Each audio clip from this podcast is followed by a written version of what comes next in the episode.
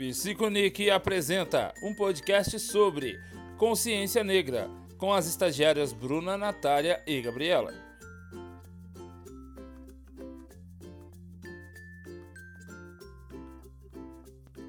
Vinte de novembro é o Dia Nacional da Consciência Negra.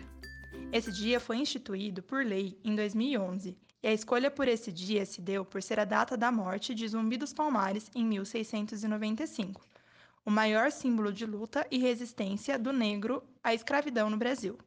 O dia é dedicado à reflexão sobre a inserção do negro na sociedade brasileira, algo que, na verdade, deveria acontecer durante todo o ano. Mas também é dia de comemorar a bravura e a contribuição dos negros na luta pela liberdade e pela resistência. Segundo a OPAS, Organização Pan-Americana de Saúde, no Brasil, o campo da saúde mental é o mais desinvestido no âmbito da saúde pública.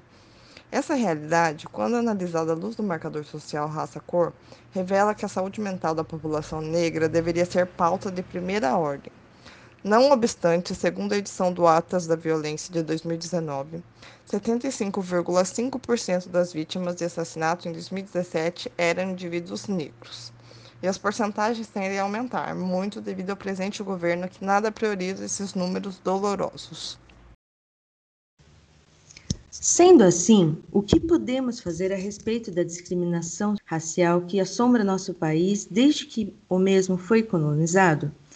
De que maneira podemos lidar com essa demanda tão urgente? Para nos ajudar a entender esse tema de extrema relevância, temos um convidado super especial, Fabrício Silva, aluno do décimo semestre do curso de Psicologia da CEUNSP e responsável pela idealização do projeto CEUNSPRE. Bem-vindo, Fabrício. Um prazer ter você conosco. Você poderia se apresentar e falar um pouco mais sobre o seu projeto, por favor?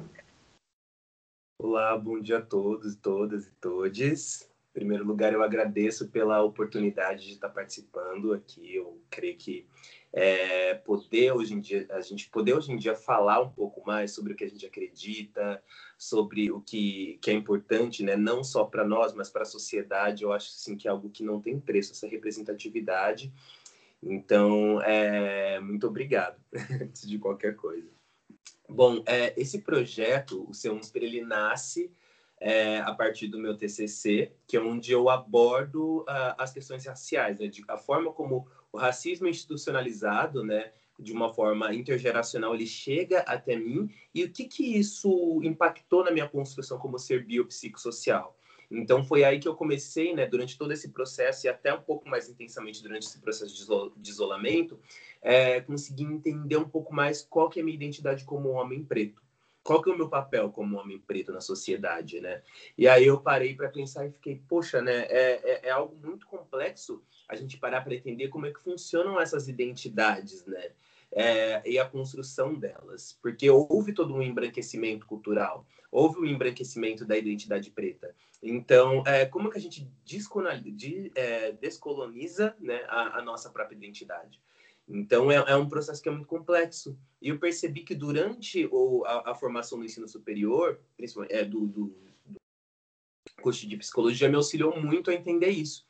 E conversando com a minha supervisora de, de ênfase, a Fernanda, que é sensacional, ela me ajudou muito a, a me encontrar nisso e, e, e ela me provocou. Ela falou assim: olha, eu acho que a gente poderia fazer algo maior disso, né? Falar com, com mais pessoas sobre, talvez em um grupo. E aí eu pensei, né, que eu já havia tido contato com alguns coletivos, é, mas de saber mesmo o que fazem, saber ter uma ideia, né? Porque sabendo eu tô tendo agora. Mas de ter essa ideia é, de, do que, que é o coletivo e a importância disso dentro dos ambientes é, institucionais. E aí pensei, né? Por que não? A gente pode criar um coletivo. Daí a Fernanda falou: olha, uma boa ideia. Eu falei, vai chamar seu Unspre. Aí ela olhou e falou assim: Ah, eu acho que é bacana, mas por que ser um Eu falei: é, porque ser um e preto, preto, preto e preta. Então já dá para colocar, a gente já é inclusivo com todo mundo, porque ali a gente está aceitando mesmo todo mundo, todas, todo, é, todas a, todos os gêneros, né? Mas ainda assim a comunidade preta e, em parte, né, acolhendo como aliados é, a comunidade não preta da instituição também. Então a ideia ainda é bem mais abrangente do que o início, né? Sim, muito bacana, Fabrício, muito legal mesmo. E é, fala pra gente qual que você acha que é a importância da gente falar abertamente sobre o racismo nos dias de hoje. Perfeito. Bom, é, eu entendo que é, é, impossível a gente não falar sobre racismo. Aliás, tem uma pauta, né? Vou dar dois passinhos atrás. É, antes de montar é, o coletivo, quando eu estava idealizando, quando eu estava tentando entender como é que funcionava, eu tive um papo com a Noemi Thomas, maravilhosa, do coletivo Ruth de Souza, que é o coletivo da PUC.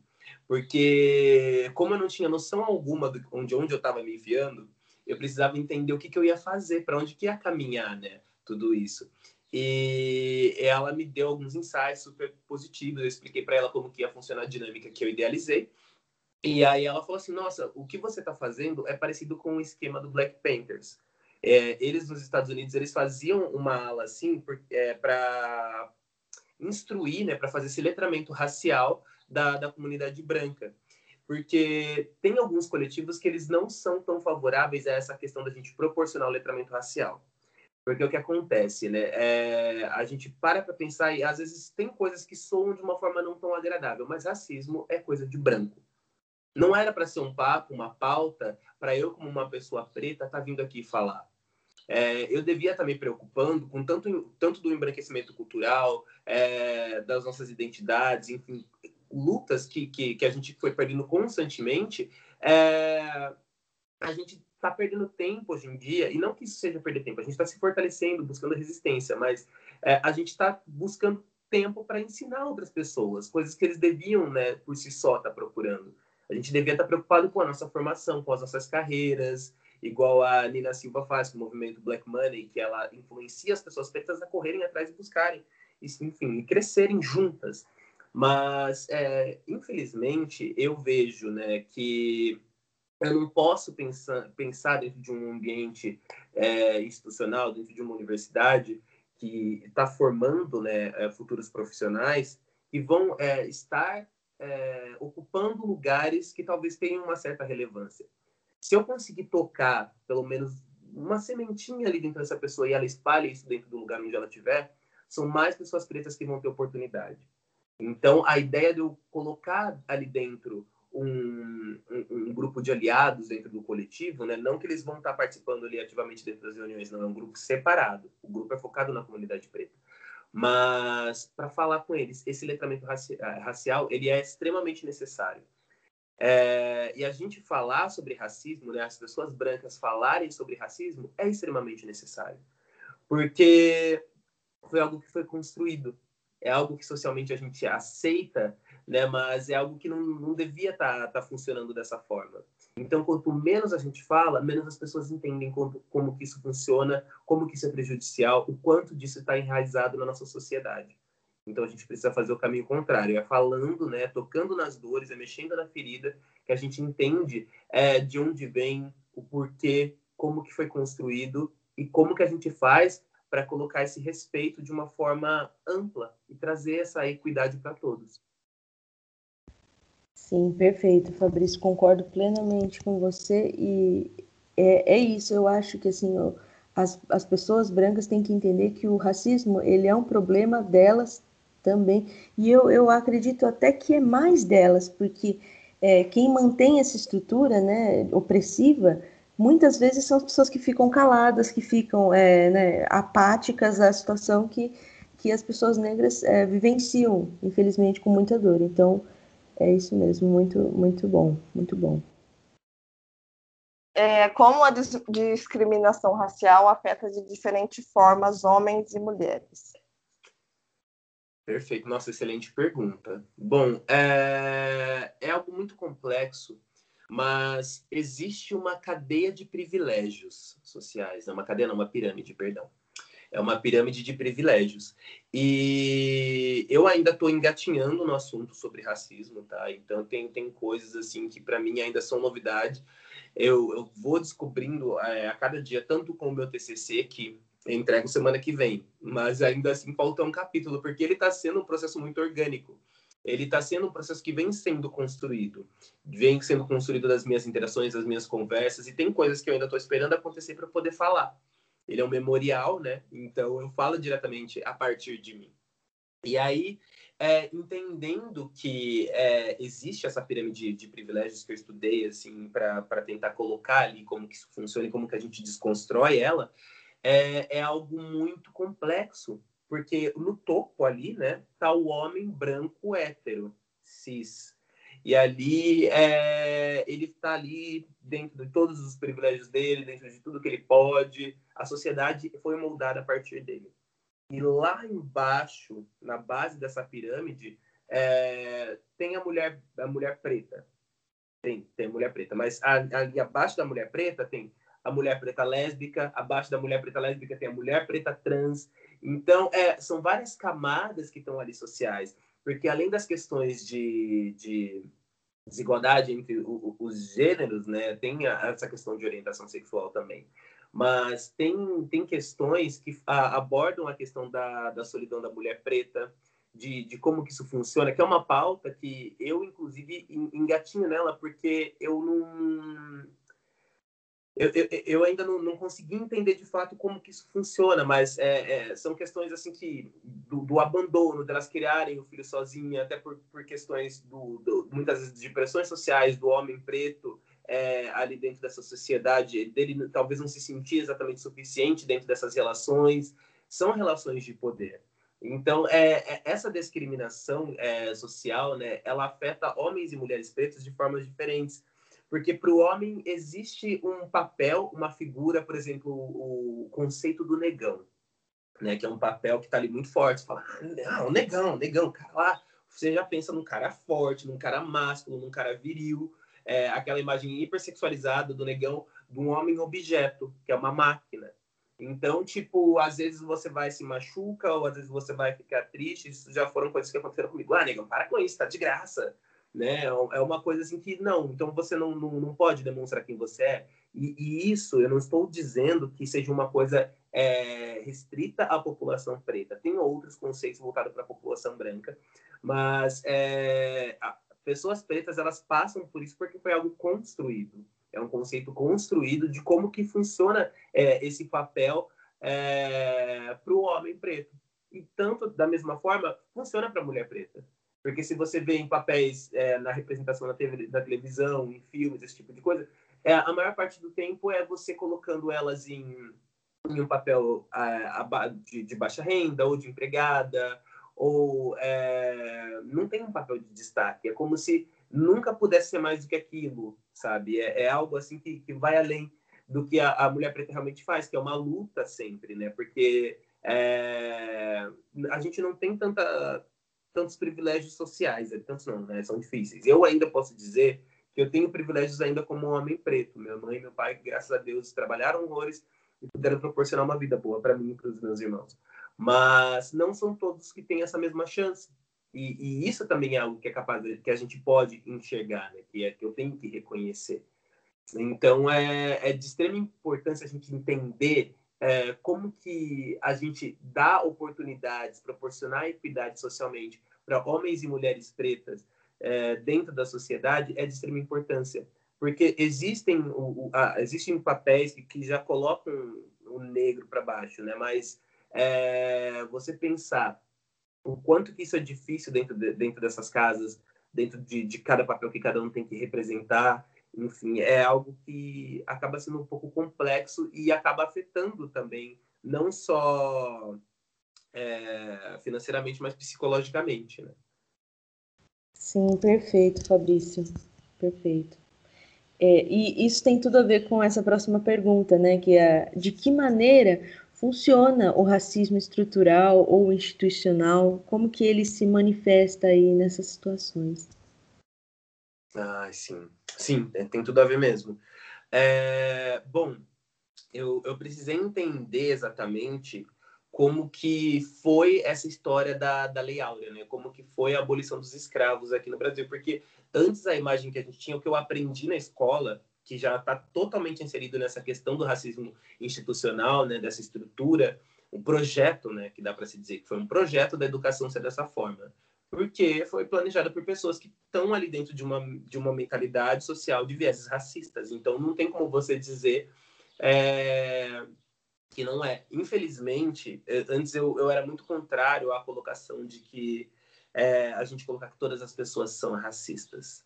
Todas as pessoas possuem preconceitos. Mas é algo que, infelizmente, não tem como a gente não concordar. Eu mesmo é, era racista comigo com algumas coisas.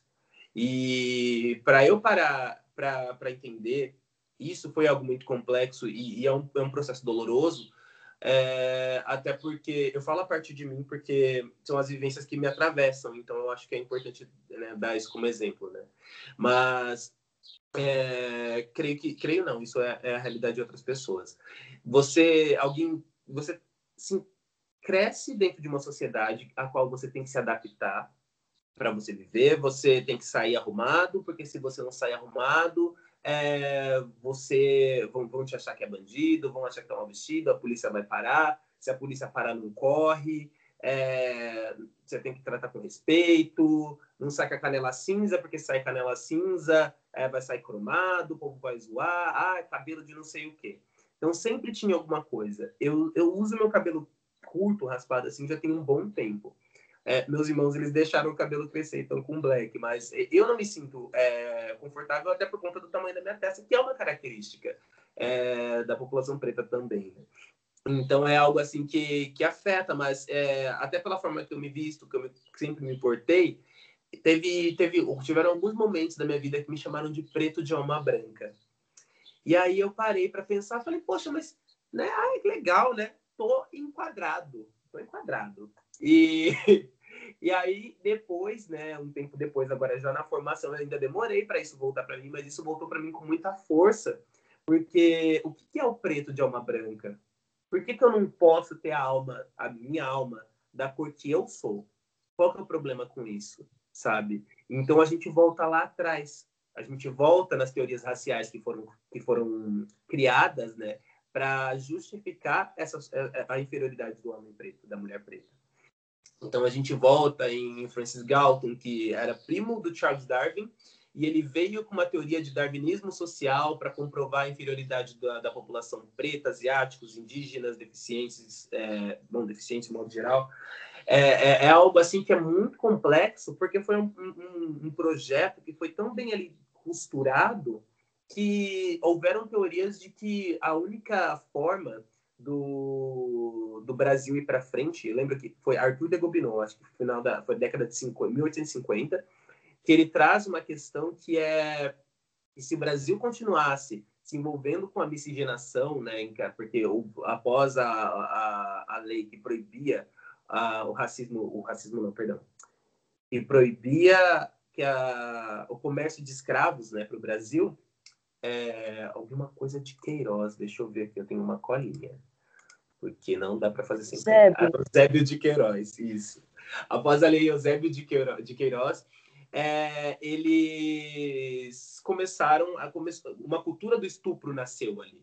Então é como manutenção do status do, do racismo, né? Porque beleza, eu não posso mais fazer aqui o, o tráfico de escravos. Então o que, que eu vou fazer? Alguns, né, de, de certa forma fizeram tráfico, continuaram, né, o interprovincial com o Nordeste mas outros ali começaram, né, intensificaram, porque já haviam estupros, né, o abuso da mulher preta, é, como forma de produção em massa de, de, de escravizados, né? Então você estava ali mantendo o seu status através da, da prole. E Arthur de Gobineau ele traz, ele fala que se o Brasil continuasse dessa forma, em até 200 anos ia ter uma população tão imbecil por conta da, da, da, inferioridade né, que eles estavam se envolvendo, que eles iam ser incapazes até de se reproduzir e de sobreviver. Então, é, são questões assim que a gente vê como que eles colocavam é, a população preta no nível tão abaixo que isso se reflete até hoje. É, e dentro disso, o preto ele precisava se colocar dentro de, de situações, dentro de é, se enxergar de uma forma que ele se enquadrasse dentro daquela população ali, se ele dentro daquela sociedade, se ele quisesse sobreviver. Então, a, o, o racismo institucional, né, ele está ali de uma forma tão intrínseca e, desenhada dentro da sociedade, né, que, que faz com que a gente não enxergue como que isso atravessa a gente todos os dias, como que funcionam essas questões. E aí, se você parte para Gilberto Freire, né, que ele traz é, aquela questão da democracia racial, é, de, por exemplo, vem as profissionais do lar, né, que o povo fala, ah, minha doméstica, ah, empregada, mas é quase da família, né? Enfim, mas ela não está ali no testamento, você não está tratando ela da mesma forma. E a gente vê isso bem claro com o caso daquela esposa de um político que teve um tempinho atrás, que ela deixou o filho, descuidou do filho da empregada e a criança faleceu, ela caiu do prédio. Então, é, nessas horas a gente vê que não, não é quase da família, né? Que, que os, os papéis são invertidos. E aí tem toda aquela questão dela for, dela ir no, no tribunal e demonstrar que ela é uma mulher de, de bem, de direito e enfim, é, é, é algo assim que é, é, é muito amplo para se falar, mas é, é uma questão muito bem construída no Brasil, é, Florestan Fernandes ele traz a questão que não é mais um racismo, uma democracia racial, mas sim um racismo cordial, né? De que existe um racismo que ele não é tão falado, é, mas ele tá ali o tempo inteiro. Então, tipo, ai, não, eu não sou racista. Até tenho amigos pretos. E são frases que a gente escuta, mas é porque isso tá ali intrínseco. São conceitos que a gente precisa falar e precisa desconstruir. E, na sua opinião, por que algumas pessoas falam de ter consciência humana e não consciência negra? Perfeito. Isso está extremamente vinculado à questão do. A gente pode colocar como racismo cordial. Porque quando você coloca assim. É... Teve o movimento Black Lives Matter, depois da morte do George Floyd. E através desse, desse movimento foi esse boom que está tendo agora, né? De não, nós não podemos deixar isso impune, nós temos que falar sobre questões raciais. E aí, a contramão disso, vinha as pessoas falando: não, mas por que só Black Lives Matter? Por que só vidas pretas importam? Vidas brancas também importam, vidas amarelas, indígenas, que seja, sabe? Também importam. Todas as vidas importam, importam, né? Mas não é essa a questão, né? É eu acho que essa questão de falar de consciência humana e não consciência negra, né, igual tem no, no dia em específico, é, é, é, algo que mostra o quanto necessário as pessoas, é, o quanto as pessoas ainda não entenderam, né, não caiu a ficha de, de que a gente precisa se conscientizar de, dos nossos próprios privilégios. A consciência humana a gente tem, mas a gente está sendo humano com o próximo. Então, até onde a gente tem isso? Porque humano eu sou mas o quão humanizado é o meu olhar para com o meu próximo. Né? Então, é, é, é, esse tipo de pensamento que às vezes, às vezes não, em muitos casos faltam. E, e é algo que não é nem é, proposital. A gente não pode nem falar, ah, fulano está pensando aquilo de propósito, né? Olha que ridículo. Não, é algo que foi construído, é algo que é um projeto, é algo que é estrutural.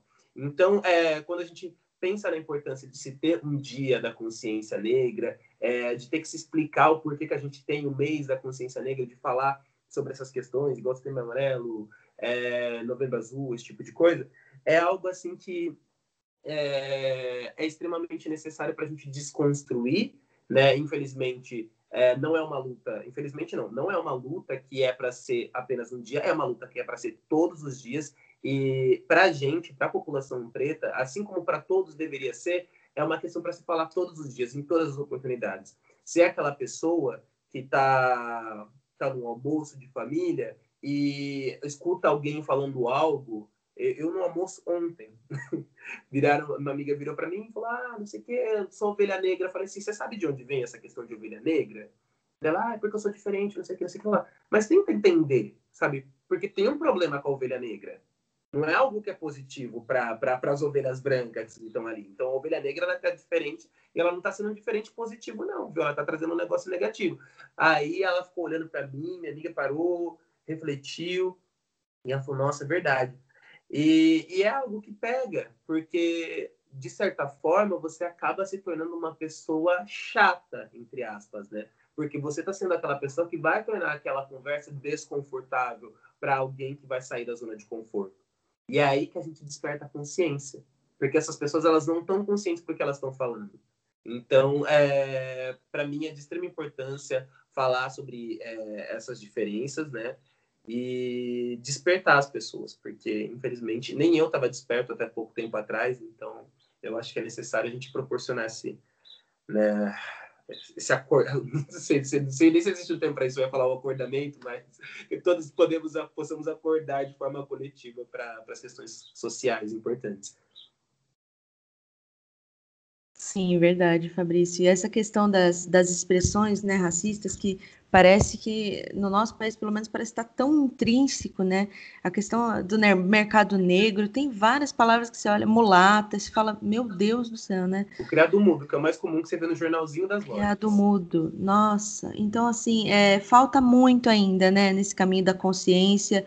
É, então, mais um motivo de, do quanto é importante, né, a gente falar sobre isso e a gente provocar mesmo a reflexão, como você, como você falou que, que você faz. É, e sobre isso, da questão da representatividade, você pode falar um pouco a respeito disso e do porquê que é importante a gente problematizar a questão da representatividade? Você vê o, muitas vezes, que nem você falou, as mulheres negras representadas na mídia com papéis, é, como papéis de empregadas, ou às vezes aquele estereótipo da mulher brava, né, da, da mulher mal educada, e, e, isso, assim, eu acho que tem muita influência em como, né, as pessoas veem e apreendem esse tipo de é, comportamento, enfim. Sim, sim. É, houve um processo de favelização da população preta logo após a, a, a abolição da escravidão. Né? É, não houve nenhum acerto, nenhum ajuste para com essa população, elas foram para a periferia.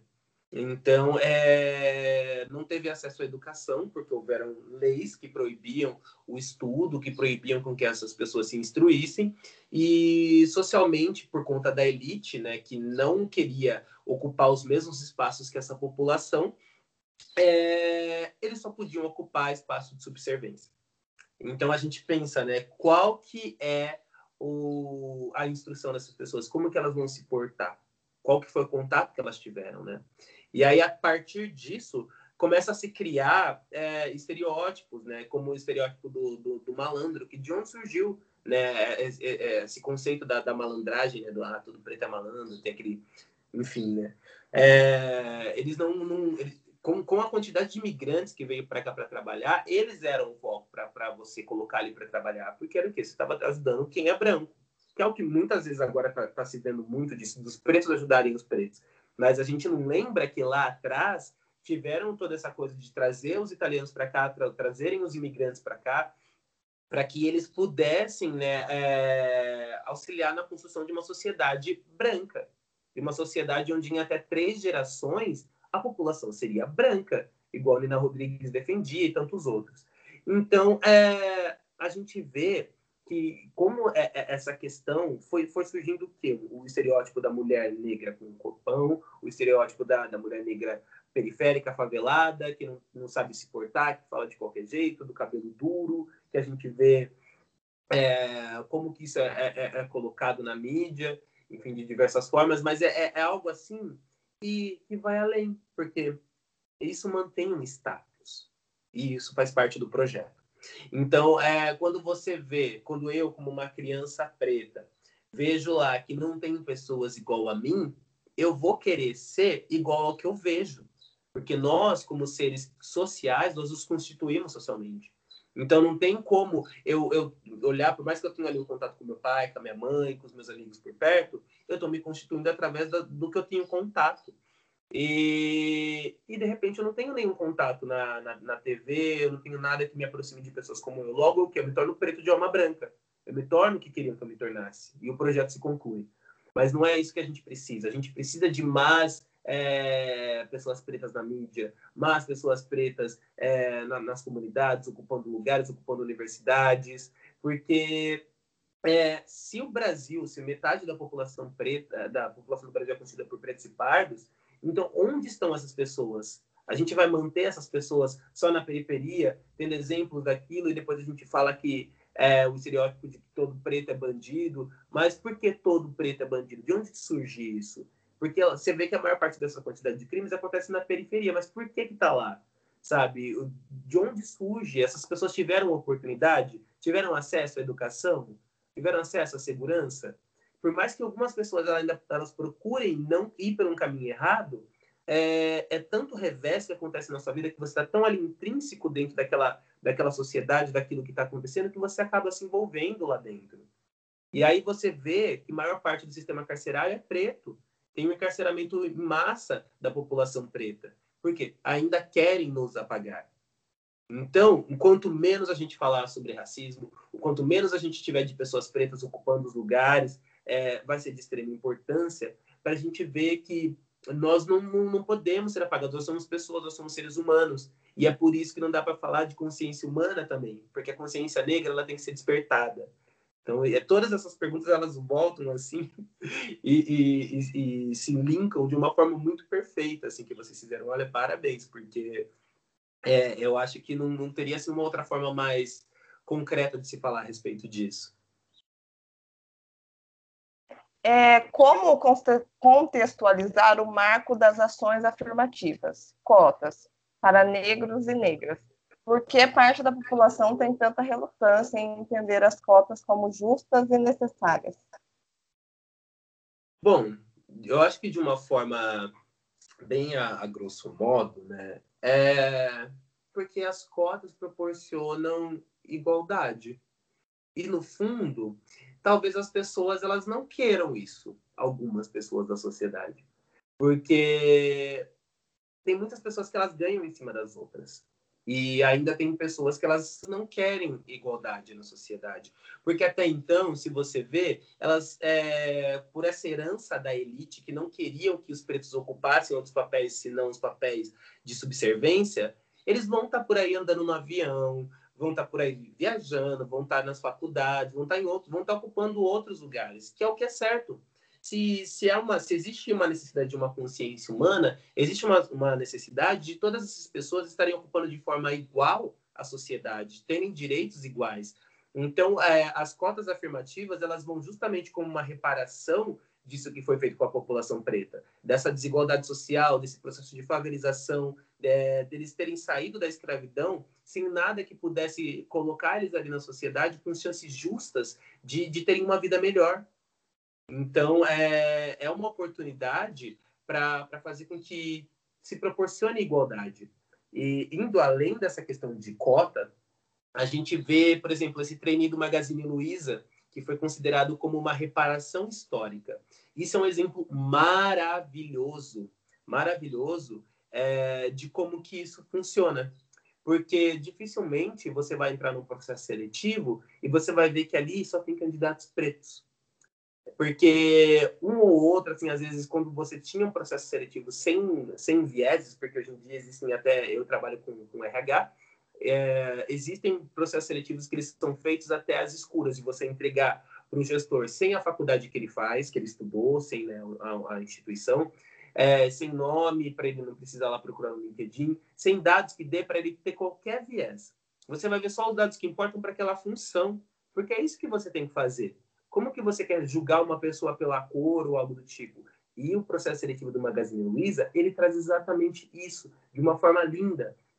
Porque se você vê socialmente, tem estagiários, podem ter até trainees ou é, estagiários, trainees, júnior ou pleno, né, analistas dentro do, desses cargos, né, dentro das, das companhias, ocupando esses espaços mas dificilmente você encontra diretores, é, coordenadores, cargos de liderança onde pessoas pretas ocupam. Então, nós precisamos das cotas é, para proporcionar igualdade. E sim, existem brancos que também são pobres. Mas se você pega o que aconteceu com a população preta, sem nenhuma reparação após a abolição, e ainda esse status ser mantido até hoje do jeito que está, me desculpa, gente, não tem como você fazer uma comparação. Privilégios são outros, é, e, e, são extremamente necessários para a população preta. A gente precisa sim falar disso. Sim, verdade, Fabrício, perfeito. E assim, falando sobre né, essa, essa diferença, né, o, as pessoas que não, é, que nem a gente falou no começo, né, que a, os brancos tendem a achar que o racismo é um problema dos pretos, é um problema de quem sofre o racismo, não de quem é, reproduz e mantém essa estrutura, né? Então, assim, como que os brancos, né, podem, e brancos, não só brancos, mas pessoas que não sofrem racismo, né, de outras raças e etnias, como essas pessoas podem ser é, aliadas à luta contra a discriminação racial? Claro. Então, é, é exatamente isso que, através do CEUNSPRE, é, nós pretendemos proporcionar, que é esse letramento racial e proporcionar aliados, né? E esse nome, eu acho ele sensacional, porque é o que a gente precisa, né? Infelizmente, é, não é uma sociedade perfeita onde as pessoas elas se respeitam de uma forma igual e, enfim, né? Nós, nós, nós não precisamos falar sobre preconceitos Infelizmente, hoje em dia, nós ainda precisamos falar sobre, sobre racismo, nós ainda precisamos é, trazer essas questões. E ter aliados é algo assim que é muito importante. Você ensinar alguém sobre aquilo, a pessoa ela despertar para a consciência de que qual é o papel dela naquilo.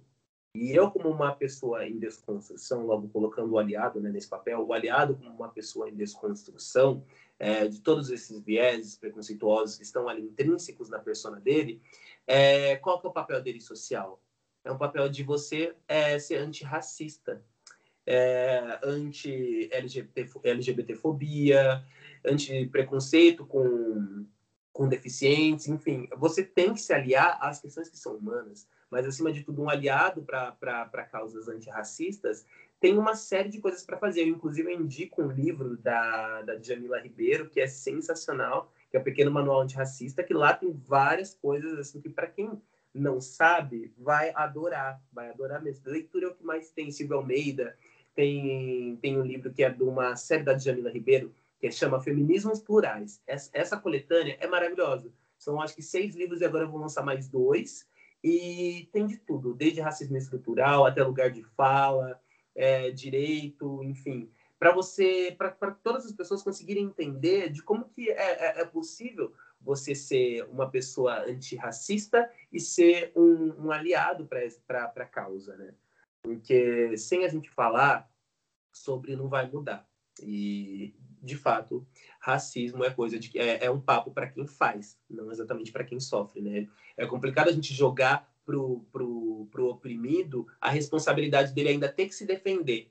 É o mesmo caso que aconteceu com a Mariana Ferreira agora, com essa questão do estupro, né? Enfim, fazer dela ainda tá ali tentando se defender e ainda jogando mais ainda em cima dela. É algo assim que, que essa sociedade tá, tá muito complicada a gente ainda tem muito a aprender a lutar. É, para você, quais os meios viáveis para erradicar o racismo? Olha, é complicado. Eu, eu ainda estou engatinhando nessa, nessa luta, né? Pode ser que tenha muitas coisas que eu falei do decorrer desse bate-papo de hoje que daqui dois meses já não façam tanto sentido para mim e pode ser que eu, eu receba algumas correções e eu estou super aberto a isso, tá? Mas é, é uma questão que, para mim, tem, tem, tem pessoas que discordam, mas para mim, Fabrício, é através do respeito, é através da conversa e é através do letramento racial, é através dos aliados. Porque por mais que a gente não possa, é, tipo, tem gente fala, ah, eu não vou é, ter que passar meu tempo tendo que instruir pessoas que me oprimiram para explicar o porquê que eu mereço ocupar esse lugar realmente é algo que, tipo, não tem necessidade. Mas é da mesma forma que eu acho que se você pega, eu não entendo de futebol, mas cada pessoa ali dentro do jogo de futebol tem a sua função. Nas lutas, né, nas guerras, é, a gente precisa ter pessoas em funções diferentes. E a minha função dentro disso, o que eu coloquei para mim, é usar a minha voz, é usar o que eu tenho para poder, tipo, chegar nessas pessoas, né? Essa paciência que eu ainda tenho de parar para conversar, tipo, olha, você não está fazendo isso da forma certa. É, isso é isso por conta disso. Para, né? Não é assim. De você ter essa, essa paciência de chegar e de conversar. Porque tem pessoas que, infelizmente, igual eu ainda, por conta dos meus privilégios, não fui colocado, não fui exposto a situações que fizeram ficar tão desgastado a ponto de eu não querer mais conversar. Eu estou vivendo agora e estou enxergando questões raciais agora de uma forma mais clara, que eu não enxerguei em 28 anos da minha vida. Eu estou para fazer 29 agora. Então, nesse último ano que, que, eu, que eu acordei direito para isso e ainda estou no, no, despertar. Então, é, é algo assim que eu não vou poder é, ter a mesma intensidade na luta, né? Mas do que, eu, do que outras pessoas que estão aí há muito mais tempo e estão cansadas. Então, enquanto eu ainda tenho energia para falar, eu creio que é através da conversa. Porque se a gente chega dando tiro, porrada de bomba por aí, para quem ainda não está desperto, é, as pessoas ficam com raiva. Elas ficam com raiva. E raiva com raiva não dá certo. Porque ninguém vai chegar, ninguém vai conseguir se ouvir. Ninguém vai conseguir chegar no outro e, e, e falar: olha, está acontecendo isso. E, enfim, não dá.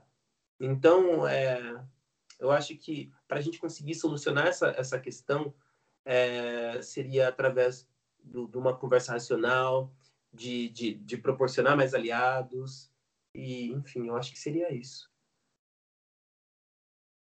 Maravilha, Fabrício. Muito obrigada por todas as suas falas até agora. Sim, não, não dá para mensurar o quanto foi esclarecedor, o quanto foi oportuno. É, é assim um prazer muito grande da gente poder é, ter você aqui e proporcionar é, tantos conhecimentos para todo mundo que está ouvindo a gente agora. E sobre os materiais, você falou da Djamila, Djamila é maravilhosa, e tem, é, além desses materiais que você falou, mencionou na outra fala, que outros materiais você acha que seria interessante para quem gostaria de conhecer, de se educar sobre essa questão, de aprofundar o tema? Tem uns maravilhosos, inclusive, até levantei aqui para pegar porque estão ali do ladinho. Mas, é, bom, tem um que é sensacional, ele é pelos organizadores, né, pelo Henrique Restier e pelo Rolf Malungo de Souza. Ele chama Diálogos Contemporâneos sobre Homens Negros e Masculinidades, que ele é sensacional. Esse livro é bem bacana, porque ele fala até. Tem um capítulo que ele fala sobre a diáspora da bicha preta. E é, é, um estigma social que é bem complexo, porque como tem todo esse... Eu, eu sou um homem gay. Então, como a gente, você tem, né... É... Oh, bicha preta, né? A gente pode falar bicha preta. como tem toda essa questão em volta do, do conceito do negão, é... a gente para para pensar de como que isso funciona dentro da comunidade gay. Porque até dentro das minorias, é, é, é um assunto que ele se estende.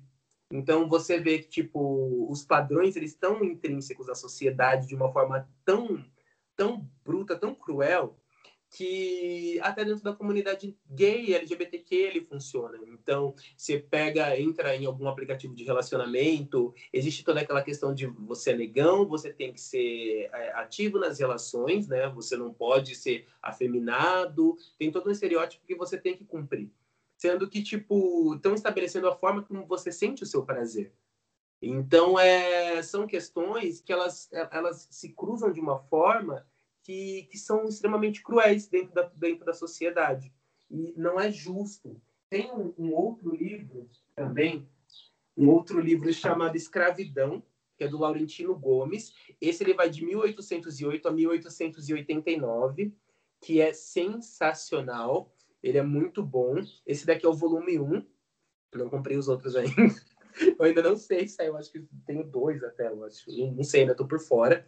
Mas é, é muito bacana para entender de onde que, como que foi fomentada essas teorias raciais e como que isso foi vindo até hoje, né? É algo assim que eu ainda estou me especializando, mas enfim, eu, eu indico, super indico esses que são livros que eu tive contato e, e eu acho que vai ajudar nessa desconstrução né, nessa conscientização para o que é o racismo no Brasil.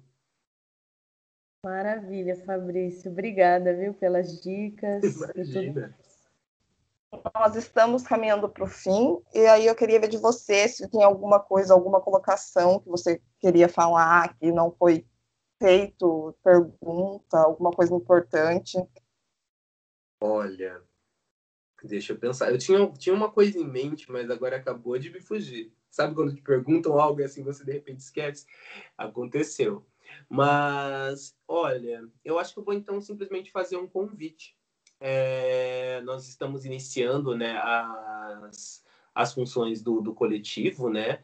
É, tem o Instagram, arroba Peço para quem puder que sigam. porque é lá que nós divulgamos todas as nossas informações. E na próxima quinta-feira, dia 19 de novembro, nós vamos ter uma roda de conversa. Essa vai ser aberta a todos, convido a todos para que queiram né, participar, que participem, para debater questões voltadas ao Dia né, da Consciência Negra e a questões voltadas para a identidade de, de pessoas pretas, enfim. É, vai ser um bate-papo bem descontraído. É, tragam suas dúvidas, suas neuras, angústias, o que for. Estaremos lá de braços abertos para acolher, para ouvir, falar de questões de, é, da instituição também, da vida acadêmica, né? E eu creio que seja isso. Eu agradeço pelo espaço e pela oportunidade, né, por poder falar dessas questões e, e, compartilhar meu ponto de vista sobre essas vivências e sobre o que eu tenho aprendido. E eu espero que, enfim, que tenham muitas e muitas pessoas por aí que se despertem cada vez mais para essa causa que é tão importante. Nós gostaríamos de agradecer por esse tempo que você deu para gente, as informações muito importantes. Nós gostamos muito, espero que todo mundo que, que ouça goste também, porque foi muito, foi muito conhecimento agregado. Muito obrigada. Imagina, eu que agradeço, meninas. Muito obrigado mesmo. Obrigada, boa semana, tudo de bom sempre. Obrigado. Tchau, tchau.